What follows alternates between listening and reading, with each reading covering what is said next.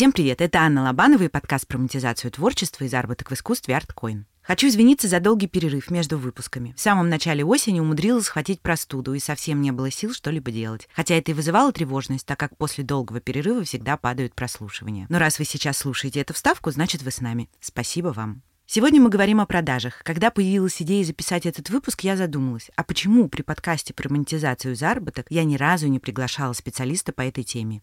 Ведь это же логично. Похоже, что я тоже боюсь продаж. Так что будем разбираться в этих вопросах вместе. Сегодня со мной автор подкаста B2B «Продажи. Хлеб, вода и 2%», а также основатель сообщества B2B продавцов Рустам Гайнулин. Привет. Привет, привет.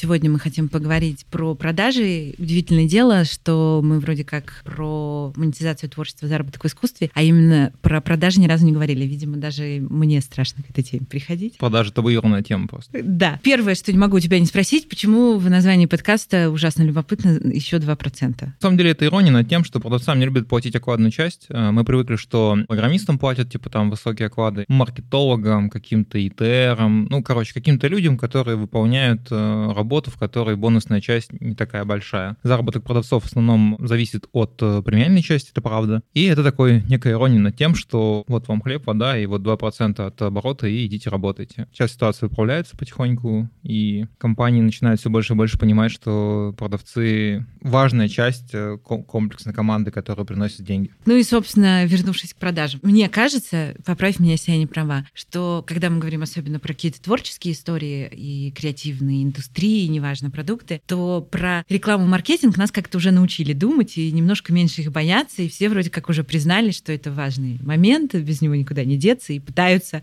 либо сами в эту сторону ковырять, либо кого-то нанимать. Но с точки зрения продаж до сих пор куча всяких демонизаций, и самое главное, очень часто я слышу фразы из серии «я не умею продавать», «я боюсь продажи», «я не знаю, как говорить про цену», вот это все. Но, по-моему, же очевидно, что без этого никуда. Как ты думаешь, почему до сих пор вот все это происходит? Происходит. На самом деле, я бы немножко назад откатился и сказал бы, есть очень классный мем, который я обожаю. Раньше на Ютубе можно было видеть дизлайки, возможно, ты помнишь. Сейчас дизлайки отключили, все, это новая реальность. И там очень крутой был демотиватор, мотиватор, мем. Если ты думаешь, что все тебя будут всю жизнь любить, то не забываю о том, что на звуках природы в Ютубе 7 тысяч дизлайков стоит. И у нас есть пережиток советского прошлого о том, что если ты занимаешься продажами, то ты какой-то такой форцовщик. Но справедливости ради, продавцы сами в этом тоже виноваты. А, я могу, например, ну, вот я 4 года веду сообществом, пятый год уже идет, в феврале будет 5 лет. И у нас, например, в пандемию ребята реально пытались продавать маски, реально пытались форцевать. Я это все очень жестко пресекаю. Я считаю, что наша профессия немножко по-другому. Мы не должны на, на ультраспросе делать какие-то грязные деньги, если так можно сказать. Это первая история. Вторая история, почему людям стыдно продавать, очень стыдно получить отказы. Это неприятно. Я приведу пример. Вот представляешь, парень подходит к девушке в баре, и она ему отказывает. А в продаже тебе отказывают каждый день, по много раз. Ну, в целом к этому можно привыкнуть, более-менее. Плюс продажа — это процесс, как продажа, так и покупка. Нам очень тяжело находиться в состоянии, когда мы что-то продаем, мы чувствуем, что мы навязываемся. Я тебе больше скажу, смотри, я вот состою в одном сообществе, таком, там сидят фрилансеры, ИПшники всякие, типа супер крутые чуваки тоже сидят, там, ну, там просто разные градации зарабатывают. Я сделал вопрос специально для этого. Стыдно ли вам продавать? Это люди, которые прям анонимный опрос, основная их задача — продавать себя, какие-то свои штуки, и 40% стыдно продавать. И им бывает стыдно. Почему? Потому что нас приучили не высовываться. То есть, э, а когда ты продаешь, ты должен все-таки как рассказывать о себе, да, там. Просто я бы тоже не отделял маркетинг и продажи. Маркетинг — это же генерация спроса, а там продажи — это некое закрытие этого спроса и там оформление какой-то сделки. И продажи — это все-таки некое управление вот всеми этими взаимоотношениями, когда ты понимаешь, какая есть потребность, которую ты можешь закрыть. И творческим людям, и вообще многим людям это очень сложно. Я могу привести гораздо проще пример. У меня там отец был очень крутым специалистом, он варил трубопроводы в тундре, типа, ну, реально очень крутой. То есть он там строил дома, то есть, ну, мне до него супер далеко. Но у него, как у многих советских людей, вообще не было понимания, как себя продать. И я знал людей, которые сильно хуже его, но сильно больше в его профессии зарабатывали, как бы это неприятно было признавать. Такое повсеместно.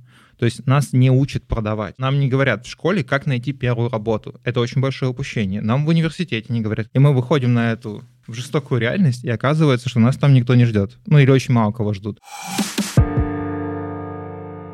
Смотри, ну, с продажами вот это такая проблема есть, что другие люди очень сильно Им не нравится, когда ты можешь о себе заявить. Когда ты можешь это сделать, когда ты что-то на себя тоже там работаешь. Люди тебе это не могут позволить, и они начинают это немного хейтить. Ты, например, сценариями занимаешься. Я не занимаюсь сценариями, хотя, кстати, очень бы хотел, правда. Но я другого типа человек. И я, если чем-то не могу заниматься, но хочу, я думаю, какой класс, что другой человек делает то, что я не могу. Но это не всегда так работает. То есть, э, например, уйти э, из найма, например, как я ушел, это сложная история с кучей рисков, отсутствие фиксированного дохода и прочего. И люди, когда они ну, не могут так сделать, они начинают э, говорить, ой, да это фигня, у него не получится, и начинают это обесценивать. Как с творчеством. Творчество же вообще очень сложно оценить, прям, ну, прям очень сложно. Исходя из твоего ответа, получается, что проблемы в нашей стране такие большие с этими всеми вопросами, потому что нас не учат, по сути, финансовой грамотности. Можно и так сказать. Например, у меня друг живет в Лондоне, и у них же нет пенсии как класса вообще. И они копят с самого детства, и у них люди выходят на пенсию фунтовыми миллионерами. А миллион фунтов — это довольно приличные деньги даже сейчас, даже в Англии. Но не только финансовая грамотность, в целом а распределение. Они не учат тому, что на тебя не будет спроса, если ты его сам не сгенерируешь. Если ты не объяснишь, я ищу работу, супер неочевидно, на самом деле, для многих людей, даже для продавцов, что нужно дать понять, почему меня на эту работу нужно дать конкретно меня, конкретно эту работу, и почему я столько денег хочу. У меня были случаи, что я устраивался в одно место, мне предлагали офер, и я его поднимал до X2 и устраивался. Ну, то есть как люди думают, ну вот мне предлагают 100 тысяч рублей, пусть будет там круглая сумма, значит, больше не предложат. Я говорю, ну я вот меньше такой суммы работать не буду. Я могу объяснить, почему. Давайте встретимся с генеральным директором, я расскажу, что я могу дать, что я типа хочу. Это звучит просто, конечно, но за этим год тренировок, но прочее. Люди даже не думают об этом. Мне кажется, достаточно логичным будет, что типа из серии, значит, эта вакансия мне не подходит, да? Я хочу больше, они хотят меньше, мы типа не сходимся, условно говоря. Вообще продажи — это соединение интересов трех сторон. То есть вот, ну, обычно трех, но мы когда говорим про творчество, наверное, двух. Есть компания, которую ты представляешь как продавец, есть какая-то потребность у клиента, и есть э, товар или услуга, который эту потребность закрывает. И в идеале продажи — это соединение интересов трех сторон. Если мы говорим человек, который продает творчество, у него компании, скорее всего, нет, он продает свое творчество, то есть тут две стороны. Есть просто потребность, есть просто ее реализация с помощью какой-то творческой вещи. Причем творческие вещи супер разные могут быть, ты сама знаешь. Да, тут надо понять, что продажи — соединение интересов сторон, и продажи бывают разные, в том числе продажи демонизированы, потому что бывают не экологичные продажи, когда люди просто впаривают. Это не продажа. То есть, когда человек просто продает кому-то при какой-то... Плохой пример, но я его приведу.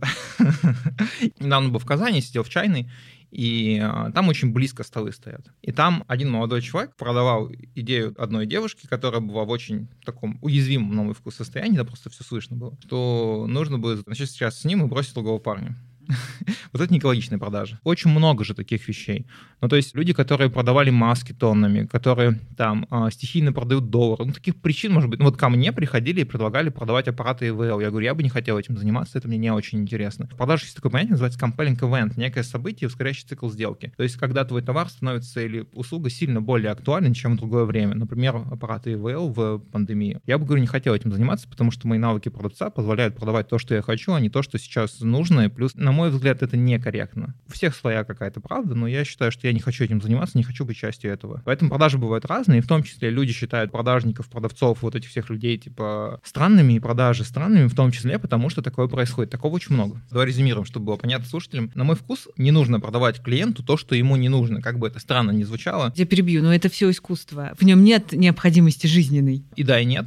Почему нет жизненной необходимости в искусстве? Ну, типа, искусством лечат. Опять же, видишь, смотри, это зависит от угла зрения, да? Это первое. А второе, что считать искусством? Это же тоже супер размытая история. Я недавно в гостях у одного товарища. Uh, у него там очень красивая большая квартира, и она такая, знаешь, сделана под старину. Сейчас обычно квартиры делают у нас там Скандинавия, минимализм и прочее. Вот у него есть некая душа в этом. И я не знаю, вот было бы прикольно, вот ты знаешь, вот приходишь, хочется прям какой-то джаз поставить, короче, пластинки. Вот. И в том числе людей может просто там согревать какая-то штука. И почему почему это непрактично? Ну, подожди, мы с тобой перешли сейчас в категорию души, вкуса, состояний. То, что искусство — это не первая необходимость, ты про это да. Просто если мы переходим в категорию души и каких-то ощущений, то еще сложнее становится говорить про продажи, про оценку, потому что если мы говорим про творчество искусство, то цена и ценность никогда не равны. Цена и ценность, в принципе, не могут быть никогда равны вообще. Вот я сейчас объясню. Вот я расскажу про свой опыт. Я же продаю обучение. То есть это вообще очень интересно. Причем, смотри, я продаю обучение продавцам. Продавцы самые плохие покупатели. Продавцы продавцы очень часто получают отказы, мы уже об этом говорили. И когда у продавцов появляется возможность отказать кому-то в сделке, они пользуются этой возможностью, чтобы отомстить тем, кто у них не купил. Это правда так работает.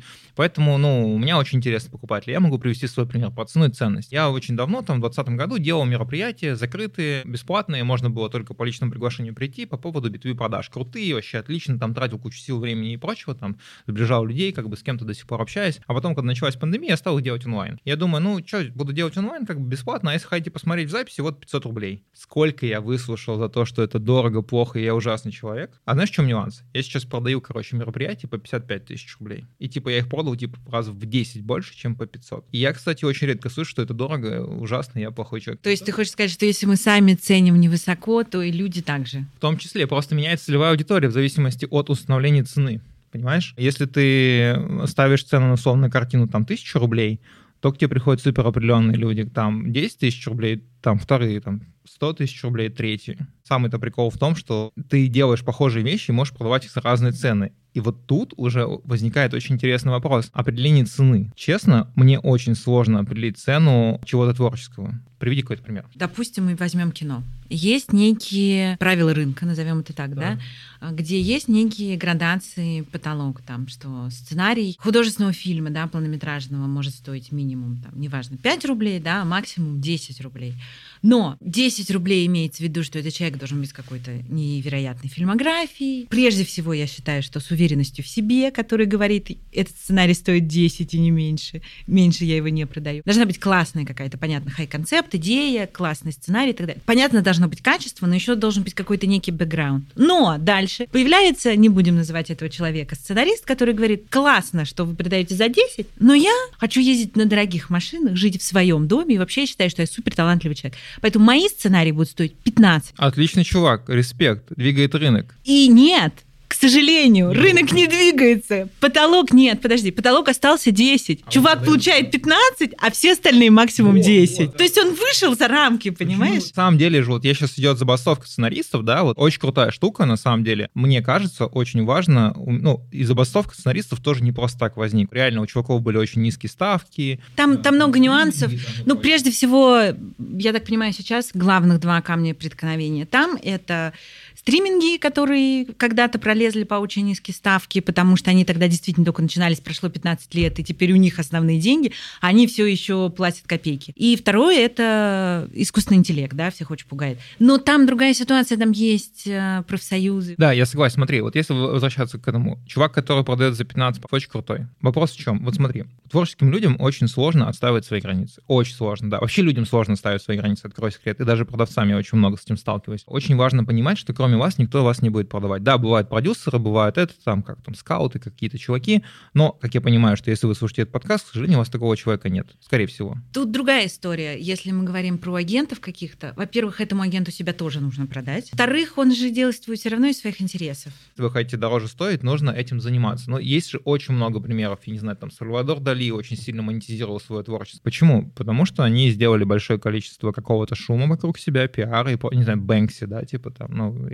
никто не знает, кто да, он. Там история на тайне работает, да. Ну, короче, ты имеешь в виду, что пиар помогает э, а, двигать это все. Если ты сам все не будешь продавать, вряд ли тебя кто-то будет продавать. Этим надо заниматься, всем надо заниматься. У меня есть друг, который хочет научиться, не знаю, разговаривать как я. Но для этого нужно что-то делать, понимаешь? И так во всем. И поэтому не нужно ждать, что продажи сами собой попрут, если вы ничего не делаете. Есть очень классный пример на эту тему. Очень много в музыке разной рок-музыки. Я вот очень люблю слушать разный рэп. Ребят, которые такие говорят, мы будем сидеть в андеграунде, мы типа, нам не нужна эта попса, все это вот. Вот я отказываюсь от этого. Знаешь, в чем проблема этих людей? В том, что они никогда не смогут стать популярными талантливыми. При том, что они могут быть супер талантливыми, в тысячу раз талантливыми, но для этого нужно что-то делать. Нужно себя продвигать, нужно делать какие-то фиты зрением лес не видно. Всегда кажется, что у других людей задача сильно проще. Они там просто себя продают, потому что они нравятся людям, например. Харизма здесь тоже, я думаю, работает. И внешность, наверное, работает. Все, все работает. Просто всем надо заниматься. Есть люди, я абсолютно в этом уверена, у которых, правда, есть к этому талант врожденный. Я встречала таких людей, которые нигде не учились, но они с детства песочницы из серии, и всем все могут продать что угодно. Да, да. Если этого навыка врожденного нет, научиться можно? Да, можно научиться, конечно. Есть базовые правила Я не буду сейчас рассказывать про этап продаж, это очень душно, типа там презентация или потребности, все это, вспоминание контакта. Я просто бы сказал, что в первую очередь надо понимать, что продажи существуют в нашей жизни везде. То есть, я не знаю, вот мы с тобой сейчас пишем подкаст, это все равно там, мы друг другу продали наше время. А время это на самом деле единственная невосстановимая как бы там величина, и поэтому это очень сложно. Я вот, например, приглашаю гостей на подкаст, это там коммерческие Я прям каждый раз придумываю причину человека, зачем ему прийти. Ну, то есть люди, у которых время стоит очень дорого, либо я, например, прошу кого-то сделать интро, чтобы уважаемый человек, уважаемый человек позвал, либо я прям придумываю реальную причину прийти. Это тоже продажа. И так везде. Мы хотим продать свое вре- время работодателю за больше денег продажи. Я хочу со своей девушкой пойти вот на этот фильм, она хочет на тот. Я хочу поехать вот туда в отпуск, она хочет туда. Надо понять, что ничего в этом нет плохого. Вот в первую очередь. Для себя самого позволить себе этим заниматься. Потому что, ну, вот сидеть просто и ждать, это очень часто про творческих людей. Я почему? Потому что люди стесняются. Потому что им кажется, что это не стоит денег в том числе. Ну, я думаю, что если мы говорим про творчество, мне кажется, что до этапа продажи есть еще первый шаг, который нужно сделать. Это преодолеть страх критики, да. Ну, очень, очень страшно, что, ну, ты, ты что-то создал, даже если это твое хобби, все равно ты вложил в эту часть души, как, как ни крути, часть себя, и тебе это очень ценно. И критика — это всегда очень болезненно. Ну, про кино же есть очень много прикольного, там есть куча фильмов, которые вообще не сыскали никакого кассового сбора, и стали там культовыми, там, «Бойцовский клуб», «Трасса 60», ну, их прям реально много. Там «Трасса 60» собрал 8600. Мне кажется, признание — это гораздо более крутая валюта, чем деньги, на мой взгляд, опять же, я про себя говорю. И на самом деле, мне кажется, кажется, для большинства людей это так работает. Ну, конечно, лучше заниматься признанием, когда у тебя есть деньги, а никогда их нет. Чувство собственной значимости — это прекрасно, и признание — это прекрасно, но все еще хотят как бы есть, пить. Теперь мы переходим к добавленной ценности. Смотри, когда ты что-то создаешь, тебе нужно понять, как это будет менять жизнь человека, зачем оно ему нужно, как ему это перепадать. Например, когда ты продаешь услуги, у тебя очень высокая вариативность, как это повернуть под разными углами. Когда ты продаешь творчество, ну, это немножко сложнее. Картины, э, на мой взгляд, сложнее. Объясню почему. То есть у тебя просто есть какое-то там, ну, не, не бейте меня, обесценивание, да, у тебя есть некое полотно, где ты что-то нарисовал. Очень круто, если ты конкретному человеку нарисовал что-то конкретное, что он просил. Но это уже немножко другой формат. У вас уже, да, есть какой-то, скорее всего, либо история за отношения, либо имя, либо вы где-то картину выставку сделали. Кстати, вот если интересно, у меня есть э, подкаст э, «Инвестиции в объекты искусства». Мы писали с хедом фандрайзинга бывшим гаража Дианой Черновой. Советую послушать, мы там тоже много поговорили. Вот у них там своя система, они там приходят, людей этих вводят на эти выставки в гараже, влюбляются влюбляют в их искусство, насколько это возможно, если люди влюбляются, ну и уже дальше какие-то взаимодействия. Нужно понять, например, чем твоя картина отличается от картины другого человека. Может быть, у тебя какой-то суперинтересный стиль. Условно, надо найти какую-то уникальность, которая есть в том, что ты делаешь. Неважно, музыка, писательство, литература. Надо эту уникальность правильно подать, правильно спозиционировать. Понимаешь? Смотри, какая проблема у большинства людей есть. Типа, что такое маркетинг? Маркетинг — это, вот говорят, генерация спроса, но маркетинг в том числе и обучение твоему продукту.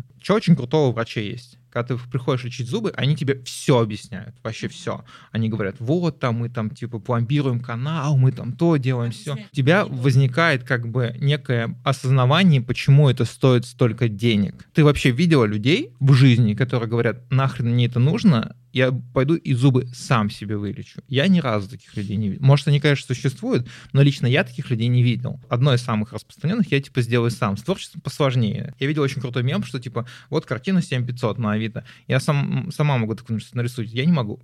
типа, это стандартная история. Просто есть там некоторые стадии, там, уставление контакта, выявление потребностей, презентация, работа с возражениями, закрытие сделки. Это стандартный. Давай попробуем перенести, да, раз мы начали с картины, на продажу картины чтобы понятным языком.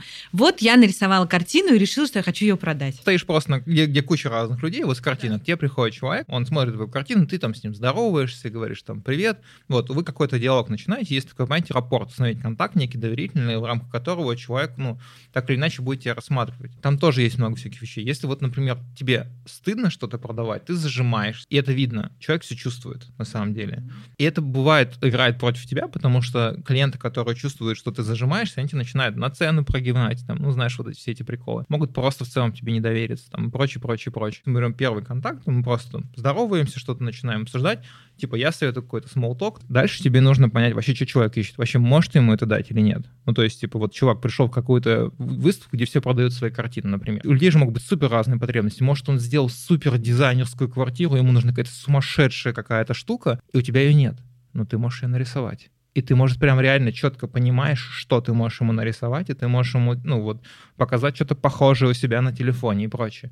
Вот это вот люди не делают в целом. То есть нужно, а, понять, что человеку нужно, выявление потребности. Дальше ты уже должен объяснить ему, ну, вот, что ты можешь это сделать или не можешь, или что у тебя есть такая картина, то есть презентация. В итоге, если все окей, после презентации чаще всего наступает работа с возражениями. Там, возможно, называешь цену, возможно, там ему нужно что-то другое. С возражением надо уметь работать, это вообще нормальная тема, у нас люди не умеют с этим работать. Как это работает? Ты что-то рассказываешь, что-то показываешь и говоришь, там, это столько стоит. Он говорит, дорого, ты такой. Обычно что говорят? Самый стандарт. С чем сравниваете? Но это немножко не так работает. Мне кажется, лучше объяснить, из чего складывается цена. Я вот беру это, это там, я типа 10 дней сижу у камина, думаю, в голове это все варится, это образ, там, я беру там, не знаю, рисую углем. Ну, как это работает, я технически не знаю. Там, делаю то-то, то-то, поэтому каждая картина уникальна, второй такой нет, я не там не распечатываю. То есть э, нужно человеку объяснить, почему это столько стоит. И тогда, возможно, возражений дорого даже не будет. Может быть, вы можете сделать что-то уникальное, за уникальное люди готовы платить. Но и дальше вы уже закрываете сделку. Есть один фильм, который я очень люблю. Он называется «Здесь курят». Или «У нас курят». «Здесь курят», по-моему, называется. Он про продажи. Я всем советую его посмотреть. Про джар. Ну, знаешь, да, такой джар, взаимодействие с, с органами государственной власти. Там чувак продает табак. Против него всякие антитабачные компании, и он очень ловко выкручивается в всяких ситуаций. Там он приходит на шоу, там какой-то ребенок, который болеет раком из- из-за сигарет, он говорит, мне не нужно, чтобы он умирал он же бросит курить, если умрет. Поэтому я пожертвую кучу денег. Это дебют э, полнометражного фильма какого-то определенного режиссера. И когда он этот фильм писал, он написал каждому актеру письмо, которого позвал, и написал, почему конкретно каждый актер подходит под каждую конкретную роль. И он там таким образом получил каст. В любом случае, вам придется убеждать людей всегда. Когда вы что-то кому-то продаете, кто это покупает. Первое, мы должны найти своего покупателя. То есть мы свой, свой сценарий несем не всем подряд. Словно говоря, если мы написали комедию, мы не несем в компанию продакшн, который делает фильм ужасов очевидно, туда нести ее бессмысленно. Мы показываем тем, кому это может зайти, кому может откликнуться, и если я правильно поняла, то если мы, и это правда так работает, если мы принесем не просто сценарий, а скажем, что в этом сценарии хочет сняться, сыграть главную роль какой-нибудь классный известный актер, которого все хотят, а он хочет сняться в этом кино, то это добавит нам добавочную стоимость к нашему прекрасному сценарию. Да, ну смотри, тут же еще история. Ну, я же просто на самом деле копал всю эту тему с продажами сценариев. Например, ты знаешь, что Балабанов написал брата для того, чтобы заманить деньги на право родов людей. Умница Уилл Хантинг тоже такая история, что они очень долго продавали, там ходили, причем получили Оскар за лучший сценарий. Я про то, что когда ты человеку что-то продаешь, у человека поступает куча разных предложений каждый день. Скорее всего, тому кому-то что-то продаешь. И у него не хватает вот этого мысли топлива понять, что ты ему что-то крутое продаешь. И тебе нужно как ребенку разжевать и объяснить. У покупателя нету никогда обязанности вникать в то, что ты продаешь. И твоя э, обязанность объяснить ему простым, доступным языком, что ты ему продаешь. А еще желательно убедиться, что он это понял. И чем ты лучше объяснишь, чем ты больше найдешь причин купить конкретно этому человеку. Действительно, там какой-то известный актер у тебя по поучаствует в кастинге. Хабенский снимается благотворительно, там, например. Там, да, там есть такие актеры, которые даже не берут супер много денег. Актер может прочитать, может загореться идеей. Я говорю про то, что чем ты больше причин человек купить дашь, это супер банально звучит, почему там твой сценарий крутой, почему нужно его снять сейчас, там, в ближайшее время. Может быть, ты готов э, там как э, дебют э, меньше денег взять. Вот в эту сторону посмотреть. У всех разные мотивации что-то покупать и что-то делать. Может быть, ты можешь человеку, например, предложить какой-то смелый проект, который другие люди вообще бы не стали делать. Ты сейчас сказал фразу, которой хочется пояснения. У всех разные мотивации покупать. Да, в смысле, ты должен найти ту, которая есть у конкретного человека, их миллион штук, или есть некий набор? Есть какие-то паттерны в целом. Я уже говорил, есть такая тема, как compelling event, некое событие, ускоряющий цикл сделок. Сейчас очень просто объясню. Каждая компания, каждый отдел имеет какой-то бюджет, если мы говорим про B2B продажи. И к концу финансового года этот бюджет заканчивается. Для того, чтобы в следующем году получить столько же денег, они тратят этот бюджет в конце финансового года. Условно, в декабре, там, в июле покупательная способность компании возрастает. Они просто тратят деньги, чтобы получить снова. То же самое может быть и у людей, которые покупают некий сценарий. Я не знаю, как у них там выстроенный KPI. Я про то, что есть базовые какие-то причины. Я, например, что-то покупаю, и это мне дает сильно больше работы. Я не буду никогда этим заниматься. Вот я работаю 12 часов в день, например. Я покупаю твой сценарий, мне нужно работать 14 часов в день. Как бы я не любил это дело, как бы я не хотел выстрелить, я не хочу работать плюс 2 часа в день. Это первая история. Второе, типа, какие потребности он закрывает? Ну, типа, есть такое понятие jobs to be done, да, типа, это некие какие-то вещи, которые на работе конкретного человека, какие-то рабочие задачи. На производстве директор занимается, у него KPI непрерывность производства, чтобы все работало, станки, не станки. То же самое есть у там, продюсера, который покупает. Ему там важно, чтобы какие-то определенные проекты, может быть, выстрелили. Так глубоко в сферу не погружен, но там у него точно это есть. Что бы я сделал, если был бы на вашем месте? Если у вас уже кто-то что-то купил, или вы имеете доступ к этим людям, проведите каздев. Как вы покупаете? Вот просто придите и обратитесь к людям как к экспертам. Я так очень часто делаю со своими клиентами, они у меня что-то купили, я говорю, а почему ты купил? Что тебя заинтересовало? А как ты думаешь, кому это могло быть еще интересно? Типа, с кем бы ты как поговорил вообще? Как, как другие покупают? Ну, типа, просто обратитесь к человеку как к эксперту. Не как к человеку X, а вот именно как к продюсеру какая-то, подставьте должность. Люди охотно этим делятся. Чем больше у вас будет вот этих паттернов, панчлайнов, тем вам проще будет другому человеку под определенным углом продать свой сценарий или что вы там продаете. Люди в продажах этим не занимаются, я прям так скажу. Но это правда. То есть, э, ну, ты просто изучаешь клиентское поведение и узнаешь там, что им может быть интересно. Чаще всего, плюс-минус, вещи повторяются очень часто. Плюс, когда очень прикольно а, попросить клиента на его языке сказать вообще, вот почему он купил. У тебя какие-то там неочевидные вещи появляются, и ты можешь проще на этом языке другому человеку объяснить. Как раз про язык вопрос. Я часто встречала истории про то, что продавец должен разговаривать на языке покупателя. Вот это вот э, что имеете в виду? Я очень часто какую вещь вижу, то есть ты приходишь и рассказываешь какую-то душную фигню, типа там людям, приходишь и ты реально засыпаешь. Главное, чтобы вас поняли. Я просто вижу в каких-то там экспертных сложных продажах, когда люди рассказывают что-то, что непонятно, и другим людям сложно признать, чем они выше, что они что-то не понимают. Это если вам осознанные люди попадаются, скажут, типа, я не знаю, что это такое. И это очень круто. Ну, я думаю, что нужно смешивать свой язык с языком клиента, но базово нужно в продажах во всех этих очень много метафор, нужно приводить примеры, то есть нужно объяснять. Когда ты продаешь что-то, что нужно сейчас купить, оно стоит там 100 тысяч рублей, а если случится проблема, ну, пиар-риск, например, там типа репутация. Сейчас можно поддерживать репутационную историю, у тебя будет 100 тысяч стоит месяц, а если будет пиар-риск, то будет стоить там полтора миллиона. И вот ты говоришь, что вот есть зуб, у тебя ты его вылечил, и все окей. Если не лечишь, у тебя там пульпит, это там стоит сейчас 3000 рублей, а потом будет стоить пятнашку. Очень часто нужно на очень простом примере объяснить, что ты ему продаешь. И почему так или иначе ему это надо купить. Просто, понимаешь, клиент не занимается тем, что придумывает, почему купить. У него есть э, возможность выбирать, а тебе нужно вот сделать свою работу. Есть еще такое понятие, как механика продаж. Это вот та самая схема, которую ты объяснил, да? Первый шаг, второй, третий. Ну, но механика продаж, это, скорее всего, как, как э, продажа работает, из чего она состоит, да, но она, процесс может сломаться. Например, большая проблема у всех, например, ты ведешь презентацию. Ты вот кому-то рассказываешь, и супер нормально, что тебе клиент задает вопросы во время презентации. А у тебя ломается флоу презентации, правда. И вот тебе важно в этот момент его грамотно пересобрать. Это прям, ну, надо учиться этому, это прям навык. Большинство людей как делать? Они говорят, ща, чувак, типа, вот мы сейчас слайд пройдем, и тебе ответим. И это уже как бы, ну, мы в жизни так не общаемся. То есть я считаю, что общение должно быть максимально приближено к жизни. Тем более творческая сфера, там нужно, мне кажется, быть ну, более неформальными. Но если ты будешь там рассказывать, как вот эти вот в галстучках с пиджачками, типа, ну, я думаю, что это не поможет. Мы уже обсудили, что творцам достаточно сложно оценить э, то, что они делают, из-за собственного включения, да, из-за другого ощущения ценности того, что они делают. Нету каких-то неких более-менее понятных правил. Ну, условно говоря, когда мы покупаем, не знаю, хлеб, да, есть все-таки, хотя тоже, конечно, цены очень разные, но все же есть какие-то границ. Есть рекомендованная цена. Да, то здесь такого нет. Так это же круто. Это вообще, понимаешь, я продавал продукты с э, закрытой ценой. Есть политика закрытой цены, когда у тебя прайса нигде нет. И это безумно круто в плане чего. На рынке, например, есть рекомендованная цена, правда. Я продавал продукты, есть конкуренция с закрытыми ценниками. У нас закрытых ценников нет. И ты можешь цену и больше, и меньше установить. Как бы это ни звучало странно. Когда у тебя открытая цена и везде есть прайс, все, ты от него дальше не уйдешь. Когда у тебя цена закрытая, ты можешь играть в зависимости от клиента, от его потребностей, срочности и прочего. Неочевидный факт. Люди не покупают